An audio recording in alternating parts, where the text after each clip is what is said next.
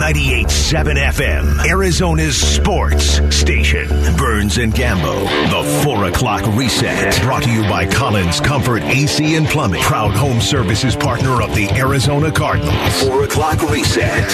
Here's where all the top stories of the day get put into one segment. The 4 o'clock reset here on the Burns and Gambo show. We're going to start and end with the Cardinals, starting with the latest injury report. Hope you have a while because there's a lot of names on it. J.J. Watt was the newest Cardinal to join a list of did not practices today, but it was just for rest. Hollywood Brown was uh, limited due to a foot injury today. Rondale Moore and Trayvon Mullen were downgraded to limited today after not being listed at all. And then, of course, there were a bunch of guys in particular on the offensive line who were listed as did not practice today. For the Eagles, kicker Jake Elliott has been reportedly ruled out for Sunday. So, two backup kickers in this game. He'll be replaced by Cameron Dicker, the backup quarterback, or the backup kicker, I should say. The one weakness Eagles. on the Eagles, special teams. Special teams. That's the, it. The only weakness they've got. That's it. Long injury report. Other notable injuries around the league. Thursday night football tonight. It's the Broncos taking on the Colts. No Jonathan Taylor. He will not play for Indianapolis tonight. He's out with a ankle injury. I can't remember exactly what it is. And the Patriots put backup quarterback Brian Hoyer on the injured reserve. Mac Jones was limited, so that uh, Bailey Zappe guy is going to Yeah. be is going to be the backup Right. now for a little bit, right? Crazy amount of uh, you know injuries to quarterbacks and quarterback changes that could be coming. Interesting game tonight, Broncos and the Colts. Yeah, yeah. I mean, interesting game. Broncos are off to a very uneven start. So Yeah. the Colts, two AFC teams that I think much, much more was expected expected, sure. out of. Of yeah, no doubt. In the NBA, Phoenix Suns got in the preseason win column against the Lakers last night, 119 to 115. Booker led the way with 22 points, didn't shoot well. It was the bench that was kind of the story in this game last night. Landry Shamet had a really good night with 21 points. Jock Landale had 14 and looked like a very active big man for the Yeah, Suns. he, he's going to be different than, than what they've had in the past for a big man because of his ability to go out and shoot the basketball. But his rebounding has been pretty good too. Out of the three newcomers, I like him the most. I think he had the chance to, you know, I'm not a fan of Okogie or even Damian Lee. And, and Landale's okay, but I think he has the chance to make the greatest impact because he's just different. He's a different player. The story from last night's Suns Lakers game, though, is the health of the two Cams. Cam Johnson and Cam Payne both left the game very early. Cam Johnson with a sprained right thumb, Cam Payne with a sprained right finger. Haven't heard anything new about them. No. Hoping to get an update on them at some point soon. Yeah, I got to call in. We'll try to see if we can get any information on the update of those two guys. Additionally, Warriors GM Bob Myers addressed the scuffle between Draymond Green and Jordan Poole at practice yesterday. Apparently, Draymond, Draymond Green Punched him. punched Jordan Poole during practice. Draymond apologized to the team this morning. Jordan was there in the room. We were. I was there in the room. The team, the coaches, players, and um, we heard that. Um, as far as any suspension, punishment, fine, we're going to handle that internally.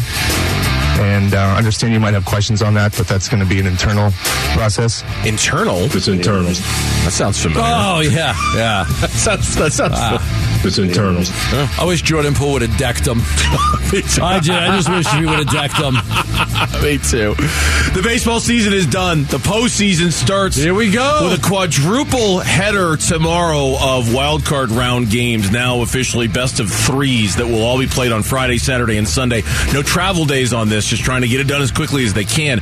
There is Diamondback news today, though. Merrill Kelly going to represent the USA in the World Baseball Classic next season. They're the defending champs dating back to 2017. First round games will happen at Chase Good Field him. in March. Good, for him. And No, you know- I'm so happy for him. and you know what? I, I'll just, as a baseball fan, I'll tell you, I'm a big fan of the World Baseball Classic. You like it? I think that's a really well run, entertaining event. Those guys get into that. Sure. So I'm glad to see there's going to be some local representation on that. Big big decisions to make. Got a lot of guys that are arbitration eligible. Gallen, Kelly, Carson Kelly, uh, Jordan Luplow, Middleton, Maranta, Rojas, Caleb Smith, uh, Walker, Widener. So big big decisions coming up for the D-backs. Take a metaphorical stick of dynamite to that bullpen, blow it up. Got no problem with that. Oh, please. Yeah, one last note from the Diamondbacks. Torey Lovullo told reporters in his final media availability he will be retaining all of his current coaching staff. So do not expect any staff changes. Yeah, that pitching coach did really well for them. I think you should keep uh, Strom. Brent Strom was just fine when it was all said and done.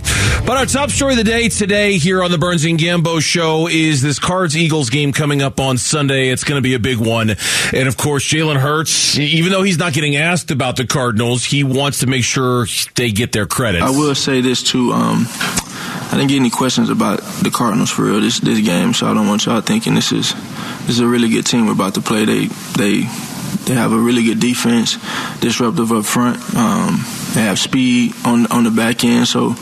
Um, let's let's not set the precedent for that. This is a good football team. We played that soundbite a lot last year. Got a lot of national attention. Like, what's the Philly media let's doing? Set the not, precedent. Ask me about the opposing team. Yeah, ask me. Let's not pretend like we're so much better than them right. that we're just going to roll over them. Good for him. Good ask, for him. ask me about them. The the similarities between Kyler Murray Makes and Jalen like Hurts. I know, right? Yeah, yeah. he he he's got a I little like got a little moxie to him.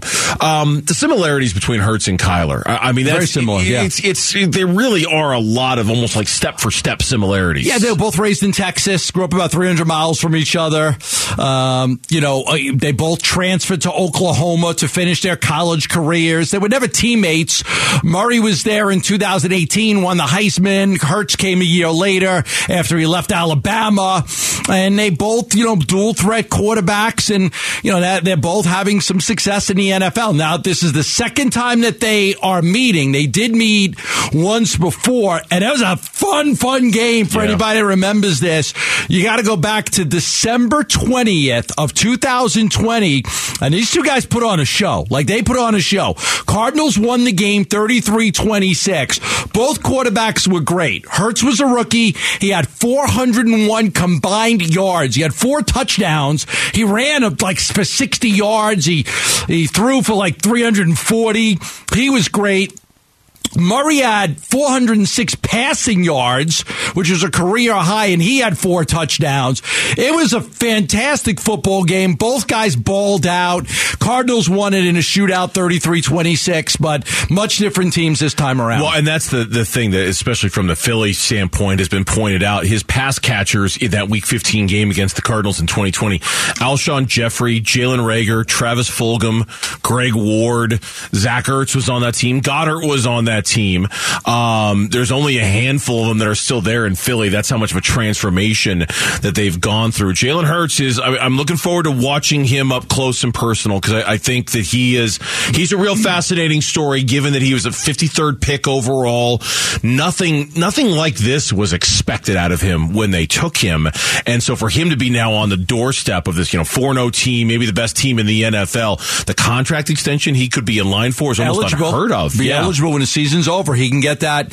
And a lot of people like, like, why not get the same contract as Kyler Murray? Why not? Uh, you talked about it earlier. I don't think, I, I don't think they're caught between a rock and a hard place. Let's see what happens with this kid. But they've got a kid that they like. He's a good quarterback. He runs, he passes. Like, I don't think there's any doubt here that they're going to have to re-sign him. You know, I just think you get to the point where we got a guy, we like him, he's good. That's the going rate. Look, you either play the game or you don't play the game. Going rate for these quarterbacks is $40 million a year. I think a lot depends on how they finish. I agree. The way things have started, they don't have much of a choice. When we come back, Phoenix Suns not getting a ton of national love in terms of success this season, but could other teams' failures change how much love the Suns get? We'll explain next on the Burns and Gambo Show. Burns and Gambo. Afternoons, 2 till 6 on the Arizona Sports app. All right, we're going to spend three or four minutes talking about the Suns game last night and the injuries and, and kind of what our takeaways was were from that game. It was still just a preseason game. We're not going to read too much into the preseason, but after the disaster that was Sunday night's preseason opener, I feel like we're going to talk about it for a couple of minutes.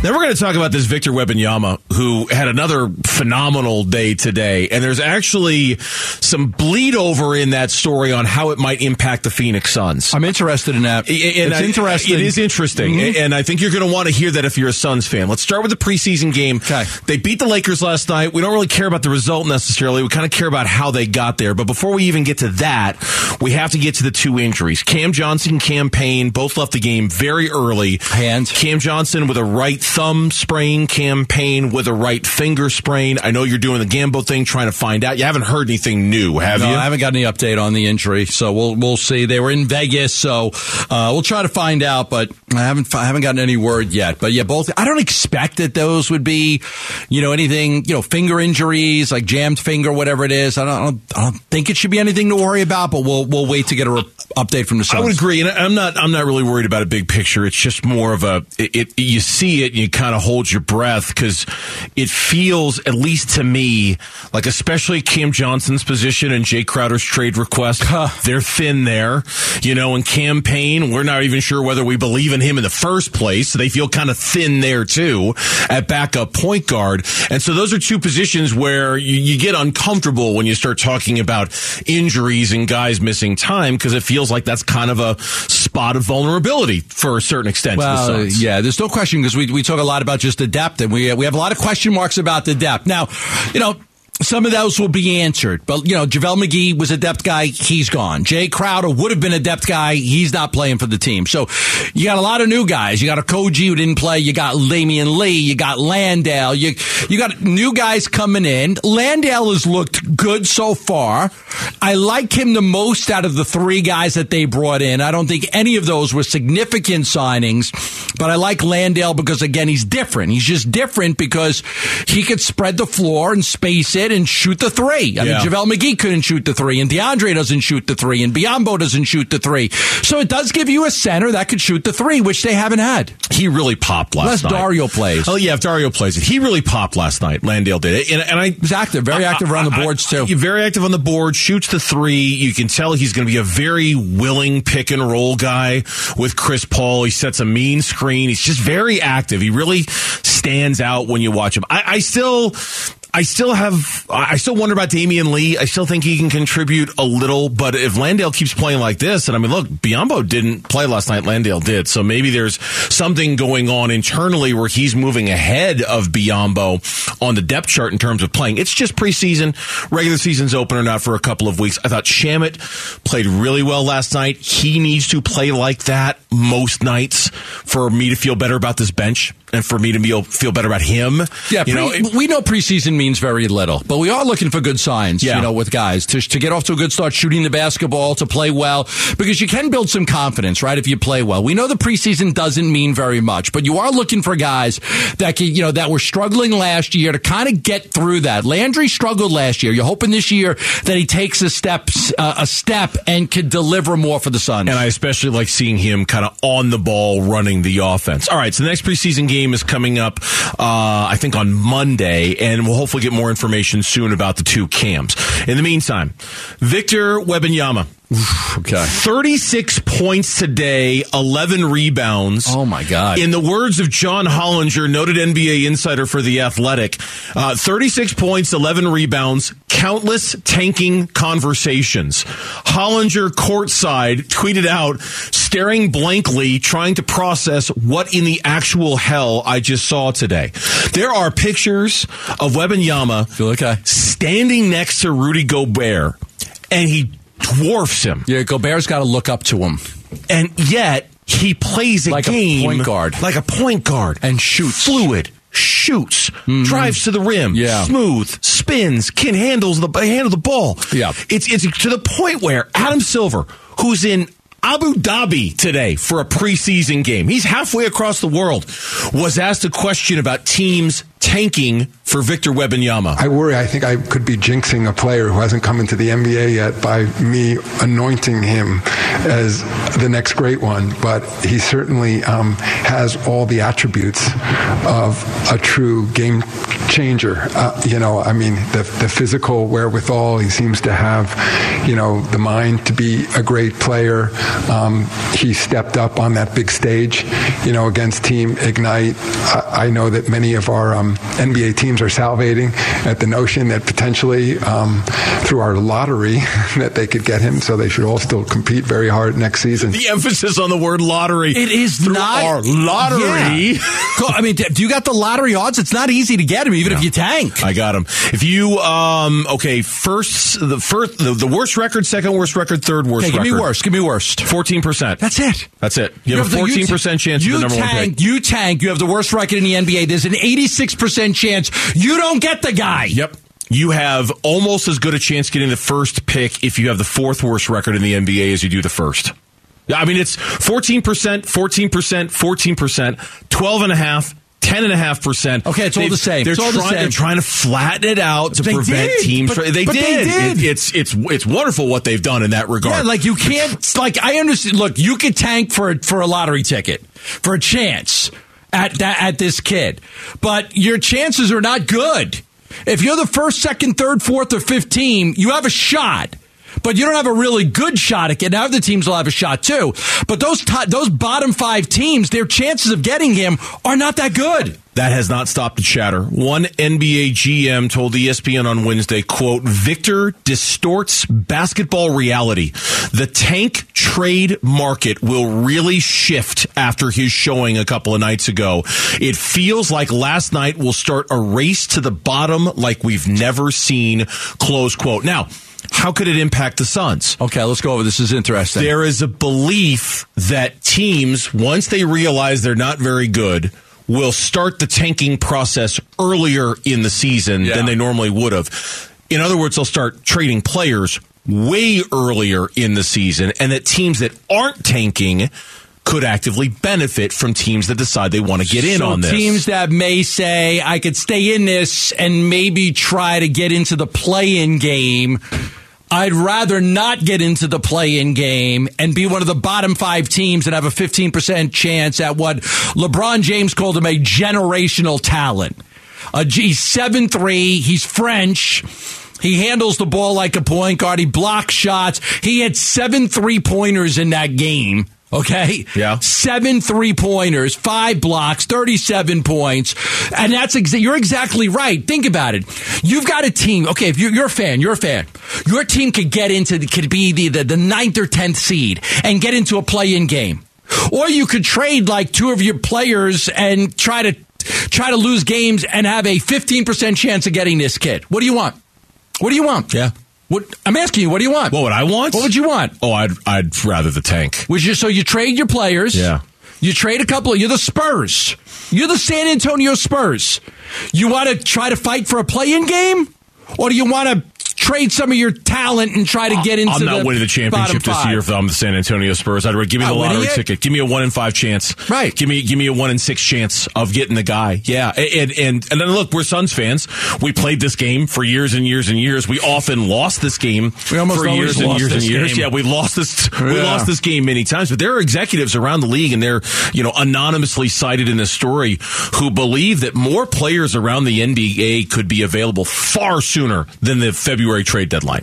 The teams might decide early. You know what? Oklahoma Forget City. it. Let's go. Well, OKC. What is OKC going to do? Because they've got Shai Gilgeous Alexander, who's really good on a max contract. the Ringer Twitter account tweeted out a, a meme of a Jets player locked out of the Jets facility, pulling on all the uh. doors, trying to open them. Yeah. And the Ringer Twitter account was like, "This is what Oklahoma City's going to do to Shai Gilgeous Alexander as soon as they watch that Wembanyama tape." Right? They're like, "You know what? On second thought, we are going to trade this dude because we need to suck. We need to be ter- Shai Gilgeous Alexander makes us too good next year. He's going to cost us ping pong balls, and we're not going to be able to get the guy." And the thing about it is. There's another player in this year's draft, the Scoot Henderson kid, Oh, who's so not good. as who's not as good as So Wembanyama. though. Yeah. But Number if you- two pick right if now. you tank and you don't get number one, number two is not a bad consolation prize either, and that might further incentivize teams to say to hell with it. Let's not try to win this year. The Suns might be able to benefit from this if teams decide early, we're out, never mind. We're we're just going to go get after the ping pong balls. Let's trade this guy. Let's trade that guy. San Antonio trade got rid of Dejounte Murray. Yeah. All right, he's on the Hawks right now. Did they trade Vassell? Did they trade Keldon Johnson? Did they try to? What about Oklahoma City? Like Chet Holmgren's out for the year, but Josh Giddey's a good player. Shai Gilgeous Alexander's a good player. They've been trying to line up all these picks forever. Do they further commit to tanking to try to get this Bring kid? me Shai Gilgeous Alexander. Two and two. It's not a terrible record, but at the same time a year ago, the Cardinals were four and zero. Who's been the biggest disappointment so far this year? We'll talk about that coming up. The Burns and Gambo Show. Burns and Gambo.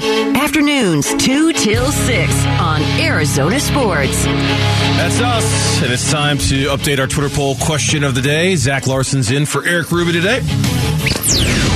Burns and Gambo need to know Twitter poll update. Presented by Sanderson Ford. Zach, take it away. What do you got for us? All right, so we want to look at this first quarter of the season and look at who might be the biggest disappointment for the Cardinals so far in 2022. Is it AJ Green, Isaiah Simmons, James Conner, or Marcus Golden? We specifically picked players only because there's a story we're going to talk about here in, in the next minute or so about one website says Kliff Kingsbury has been the biggest disappointment for the Cardinals. So we specifically went players. Isaiah Simmons, he was he's my choice. Feels like the right answer, though Yeah. I will say Marcus Golden, it's been real quiet. Real quiet for Marcus Golden so far. But Isaiah Simmons is the right answer so far. What's our audience say? It was it was him in the past. Is it holding steady? It, it's staying true, and it's actually grown a little bit. 48% of the vote going to Isaiah Simmons. AJ Green was second last time. He's still in second with 30% of the vote. Marcus Golden was down by 0.3% in the vote for last place. He's now back up to third with 11.6, and James Conner. 11.1%, and he's definitely hurt my fantasy team too. So I would try, I would yeah. put it, him up there too. He was a big fantasy guy, wasn't he? He- oh, he, was a huge was fantasy guy last huge. year. With all the touchdowns last year. Oh yeah, he was a huge fantasy guy last year. I drafted him already on the bench two weeks in a row. Really? No way. Yeah, It's bad. I, I'm starting him. ag- I I have him on my team too. Um, I'm starting Your him 0 again 4 this team week. that you didn't even draft. my 0 4 team that I didn't draft. I had two of my son's friends drafted for me, and and I I love those two kids, but. God, they draft a horrible team for me. They're so bad. What are their names? Uh, Zach and Garrett. Zach and Garrett, you guys suck. Zach and Garrett. I, I, I love them both. You guys God, they drafted just the worst team for me. Use your aggressive feelings, boys. Let the hate flow through you. You got to do it yourself. Can't trust Zach and I. Garrett. Uh, next time, it's like I will not be out of town when it's Yeah. time to draft my team because I'm not leaving it to Zach and Garrett ever. Kingsbury bashes on Marco Wilson. That's- Have they apologized to you? Oh yes, profusely. Okay. Oh yeah, profusely. Like like they haven't quite offered to pay for my entry fee into the league. Oh, they're yet. not gonna do that. I They're young think that's kids. next. I know they're kids. They're not Yeah. making anything right now. I think that probably should be next. They should they should at least take like half of the cost of the entry league. Yeah, you're not getting any money from those young not. kids. No, they're they're they're they're pulling See the price of homes these days? Young kids aren't giving you any money. pulling pennies out of sofa cushions right now to try to make ends meet. So no, I'm not going to get that. So it's Zach Garrett. If you're listening, chances are at least one of them are. I love both of you, but God, this team you drafted me just just terrible. Biggest early season disappointments. Um, Bleacher Report was asked to choose one from each team, and I let the cat out of the bag early. Yeah. They picked Kliff Kingsbury for the Arizona Cardinals. and not it's kind of tough to argue. Not surprised at all. Listen, I, I said this to you earlier, and I think I caught you off guard. If Vance Joseph was the head coach and Kliff Kingsbury was the offensive coordinator, would people not be talking about changing the offensive coordinator? Mike McCoy like? With the way the offense has been so bad in the first half? You've had four games and the offense has been terrible in the Yeah. first half. It was just it was the Mike McCoy reference that caught me off guard. Because Mike remember, McCoy got canned. I know, but he got canned. What nine games into his Cardinals career? Ten games into his Cardinals Yeah, career? had to do something to try to salvage I- Steve Wilks. I- and I'm not saying it wasn't justified. It was just, but Mark Mark McCoy in, in or Mike McCoy in the all time like lexicon of man that didn't work out real well. That guy is like the the king of that didn't work out real well. He Yeah. barely lasted it in November No, before he got let go. Oh, the offense was so bad. Even now, now, Kingsbury's offense has been better in the second half. They have the best. Uh, they have the best offense in football in the second half. Is that what it is? Mm-hmm. Yep. So the first halves have been really bad. The second halves, the first halves have been awful, like god awful, worst in the league. Second halves have been much better. But overall, you, you know, again, if Vance was the head coach and Kliff was the OC, a lot of people would be questioning the OC. Like you cannot have continue to have these starts. How do you how do you not script plays that work? You got all week to think about what plays you want to run in the beginning of the games, and the plays for the Cardinals always seem to fail. That's number one reason why it's been a disappointment this year. Number two, for me, is you had all off season to figure out how this is going to work without DeAndre Hopkins for I six know, games, and you still haven't gotten anywhere with it. Now to sit here and to blame it all on Kliff is not right. It's not responsible, and I know you're not trying to do that. Neither am I. I mean, you you you you, pop over here to my side of the studio all the time. You show me this game film of Kyler Murray, and oh, look, that guy's open, and that guy's open, and he's not seeing him, and he's not seeing him. I and truly believe that. and that's not all Kliff's fault, Right. But but I tell you, The and I, I I said this earlier, and I really believe this. The most the first 15 plays of this weekend's game will be the most scrutinized first 15 plays of any game. Maybe the Cardinals have ever played under Kliff Kingsbury Yeah. because we all need to see what you're doing different. You you promised something different at the beginning of the week. You said it had to get better. Show me what that looks like starting on Sunday because these first halves have not, they've been unwatchable. They've been turn off the TV bad. Who's more to blame, Kliff or Kyler? Because uh, you, you're right. I do have the benefit of looking at the game film. I have, I have it all on my phone. So I'm able to look at the game film, that shot, and you could see that Kyler's not, this guy's wide open. The play calls aren't bad. Yeah. Like the play calls are, like to me, there's not like, oh my God, this guy can't call plays. There's somebody open on every single play. I just think that Kyler is failing the test on finding the open guy. More than not, he goes for the easiest route instead of the best route. Like I don't think that guy, if you if you said 10 plays in a row, how many times does he hit the guy that he should hit? I'm going to say it's less than 5. I'm going to say it's less than five times out of 10 that he actually throws the ball to the guy that he should be throwing it to based on what the film is showing as to who is the most open of all the receivers. So you would say Kyler? I would say Kyler. Yeah. Not understand because I I mean I show you like I don't I think know. it's Kliff's plays. I mean I I, I- know we could blame Kliff and uh, there's a failure there. I'm not saying it's not you know that he should get some of the blame, but I would put more of it on Kyler not understanding what he's seeing when he gets to the line of scrimmage. I mean, the answer is both of them, right? That's the right and correct answer. I, I just, I Right. put it more on Kliff. I put it more on Kliff because I, I think ultimately Kliff's got to coach Kyler to see those open guys, and he's got to figure out a way to make Kyler recognize what he's seeing. I think he's got to script better plays. I think he's got to, he's got to reinvent this offense. And I mean, we're a quarter of the way into year four of Kliff Kingsbury, who was brought in here specifically because of his offensive prowess. We shouldn't be, we shouldn't be talking about this now at this moment, right? We shouldn't, this was supposed to be their strength. This was supposed to be their, their identity as a football team. Frankly, it was supposed to be what won them games this year because nobody thought the defense was good enough to win them games. None of that's happened yet. Ultimately, I put that on the offensive coordinator slash head coach more than I do the quarterback. I, that's just me. That's just me. But the right answer is both of them. I just don't understand how you know, like, I would be sitting down with Kyler and going over the game film every single week, like, like, like you have to see this. Like you've got to see this. You have And, to. and I'm sure like you got to get to the line of scrimmage and realize this is going to be the this is going to be what's open based on what the defense is showing you right now. and I'm sure that's happening. I, I, I'm I can't imagine that's not happening. I'm sure that conversation is taking place. It's just not whatever it is. It's not working, especially in the first half. It's not working. We've got the Burns and Gambo Show podcast. You can subscribe right now on your iPhone or your Android. You're not going to miss any of the show. The Burns and Gambo Show podcast brought to you by Carol Royse, Keller Williams, Realty East Valley. Get a higher price selling your home. Get guaranteed offers. Go to higherprice.com. That's higherprice.com. ASU staring their worst start since World War II dead in the face, all while trying to figure out who's going to replace Herm Edwards. Who is going to replace Herm Edwards? That's next on the Burns and Gambo Show. Burns and Gambo. Afternoons, 2 till 6 on the Arizona Sports app. Well, the football gods have answered Gambo's prayer. ASU's game on Saturday will be at 1 o'clock in the afternoon. Is it 1 or 2 o'clock in the afternoon? I think it was. I thought it was two. The 2? Okay. They've answered your prayers because Yes. you've, you know, you so many times. Oh, I'm tired of the the night seven, games. Seven yeah. thirty games. Um, and, and of course, Washington one thirty in the morning. still feels that way. Still ranked despite their loss to UCLA last Friday. It, it's the end of the beginning, if you will, for, for ASU football. This this horrible gauntlet of Utah. Still got UCLA oh, on the you know schedule. what? You're right. They still got Thank you. UCLA. Thank you. You're right. They're undefeated. we expected them to not be very good, and lo and behold, they're five and zero and pretty yeah, good. Yeah, UCLA is. They still got the Bruins. I forgot about them. I, I thank you for correcting me. In fact, I'm mm-hmm. going to look and see. It's not for a couple a few more weeks, but they've got UCLA down the road. Home game uh, first weekend in November, Saturday, November fifth. Okay.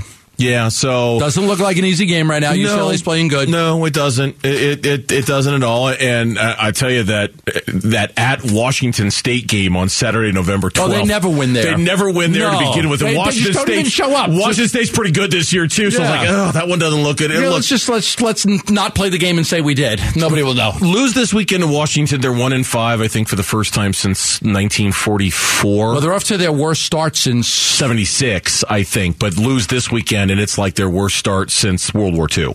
I mean, you have to go a long, long, long way back before you know you're you're one in five to start the season. Um, Uh, it, it's expectations. I mean, right now, really, honestly, right now, for ASU football, let's just call it like it is. It's less about the now and more about the later. Everybody's trying to figure out what comes next. Everybody trying to mm-hmm. figure out who comes next, and and that will and, and maybe Shaun Aguano does something over the course of these last few games to impress management around there to make it look like he should get the job. I think most people assume they will go get somebody else to be the head coach. The question is who. Bruce Feldman over at the Athletic took a stab at it and threw some very interesting names out there for ASU just, football. Listen, I don't, we don't know anything. I'm trying to find out, but let's just go through the names. Current head coaches: Jonathan Smith, Oregon State; Kalani Sitake, BYU; Charles Huff, Marshall; Sean Lewis, Kent State. Okay, Huff is 39. Sean Lewis is 36. Jonathan Smith is 43 all very young coaches, current head coaches, okay? You would think out of, okay, Oregon State for ASU, upgrade. Uh, BYU for ASU, upgrade. Eh, I think it's an upgrade. No, maybe not. I, don't- I don't know. Sorry, I, I just went uh, Mike Salk on you there. I don't know about that. Uh, Coordinator was hugely, hugely. Marshall and Kent State are up. Uh, are well, I'm not arguing those, but BYU, Okay, BYU BYU, is, BYU is, is- very debatable how upgrade that that much, how much of an upgrade that is. I think. Okay. Now, BYU's going to the Big Twelve. Yeah. Right? Yes, I mean, it's not are. like they're, They're they're, going they're the Big 12. floating in independent obscurity. Yeah. They're going to the Big 12. They've kind of found a home. Yeah, they've And- been an independent for a number of years now, and then next year, 2023, they will be in the Big 12. Okay, I'll buy you that one. Okay. I'll buy. I'll, I'll, I'll agree with you there. Okay. Former head coaches who are now coordinators. Todd Monken, Georgia's offensive coordinator. He's 56 years old. Barry Odom, Arkansas defensive coordinator. The uh, Bill O'Brien, the offensive coordinator Bill, from, Bill from Alabama. O'Brien. Bill O'Brien. Wow, Yes. how about that name, right? Remember him? Mm, oh, sure. Yeah. Yeah, so that so that's a big that that's a bigger name. Assistant coaches and coordinators: Alex Grinch, USC defensive coordinator; Jeff Grimes, Baylor's OC; Kasey Dunn, Oklahoma State's OC. So those are the names that Feldman mentions. Now, you know, if you want to go big program, you've got coordinators at Georgia, Arkansas, uh, Bama, USC, Baylor, assistant coaches and coordinators, Oklahoma State.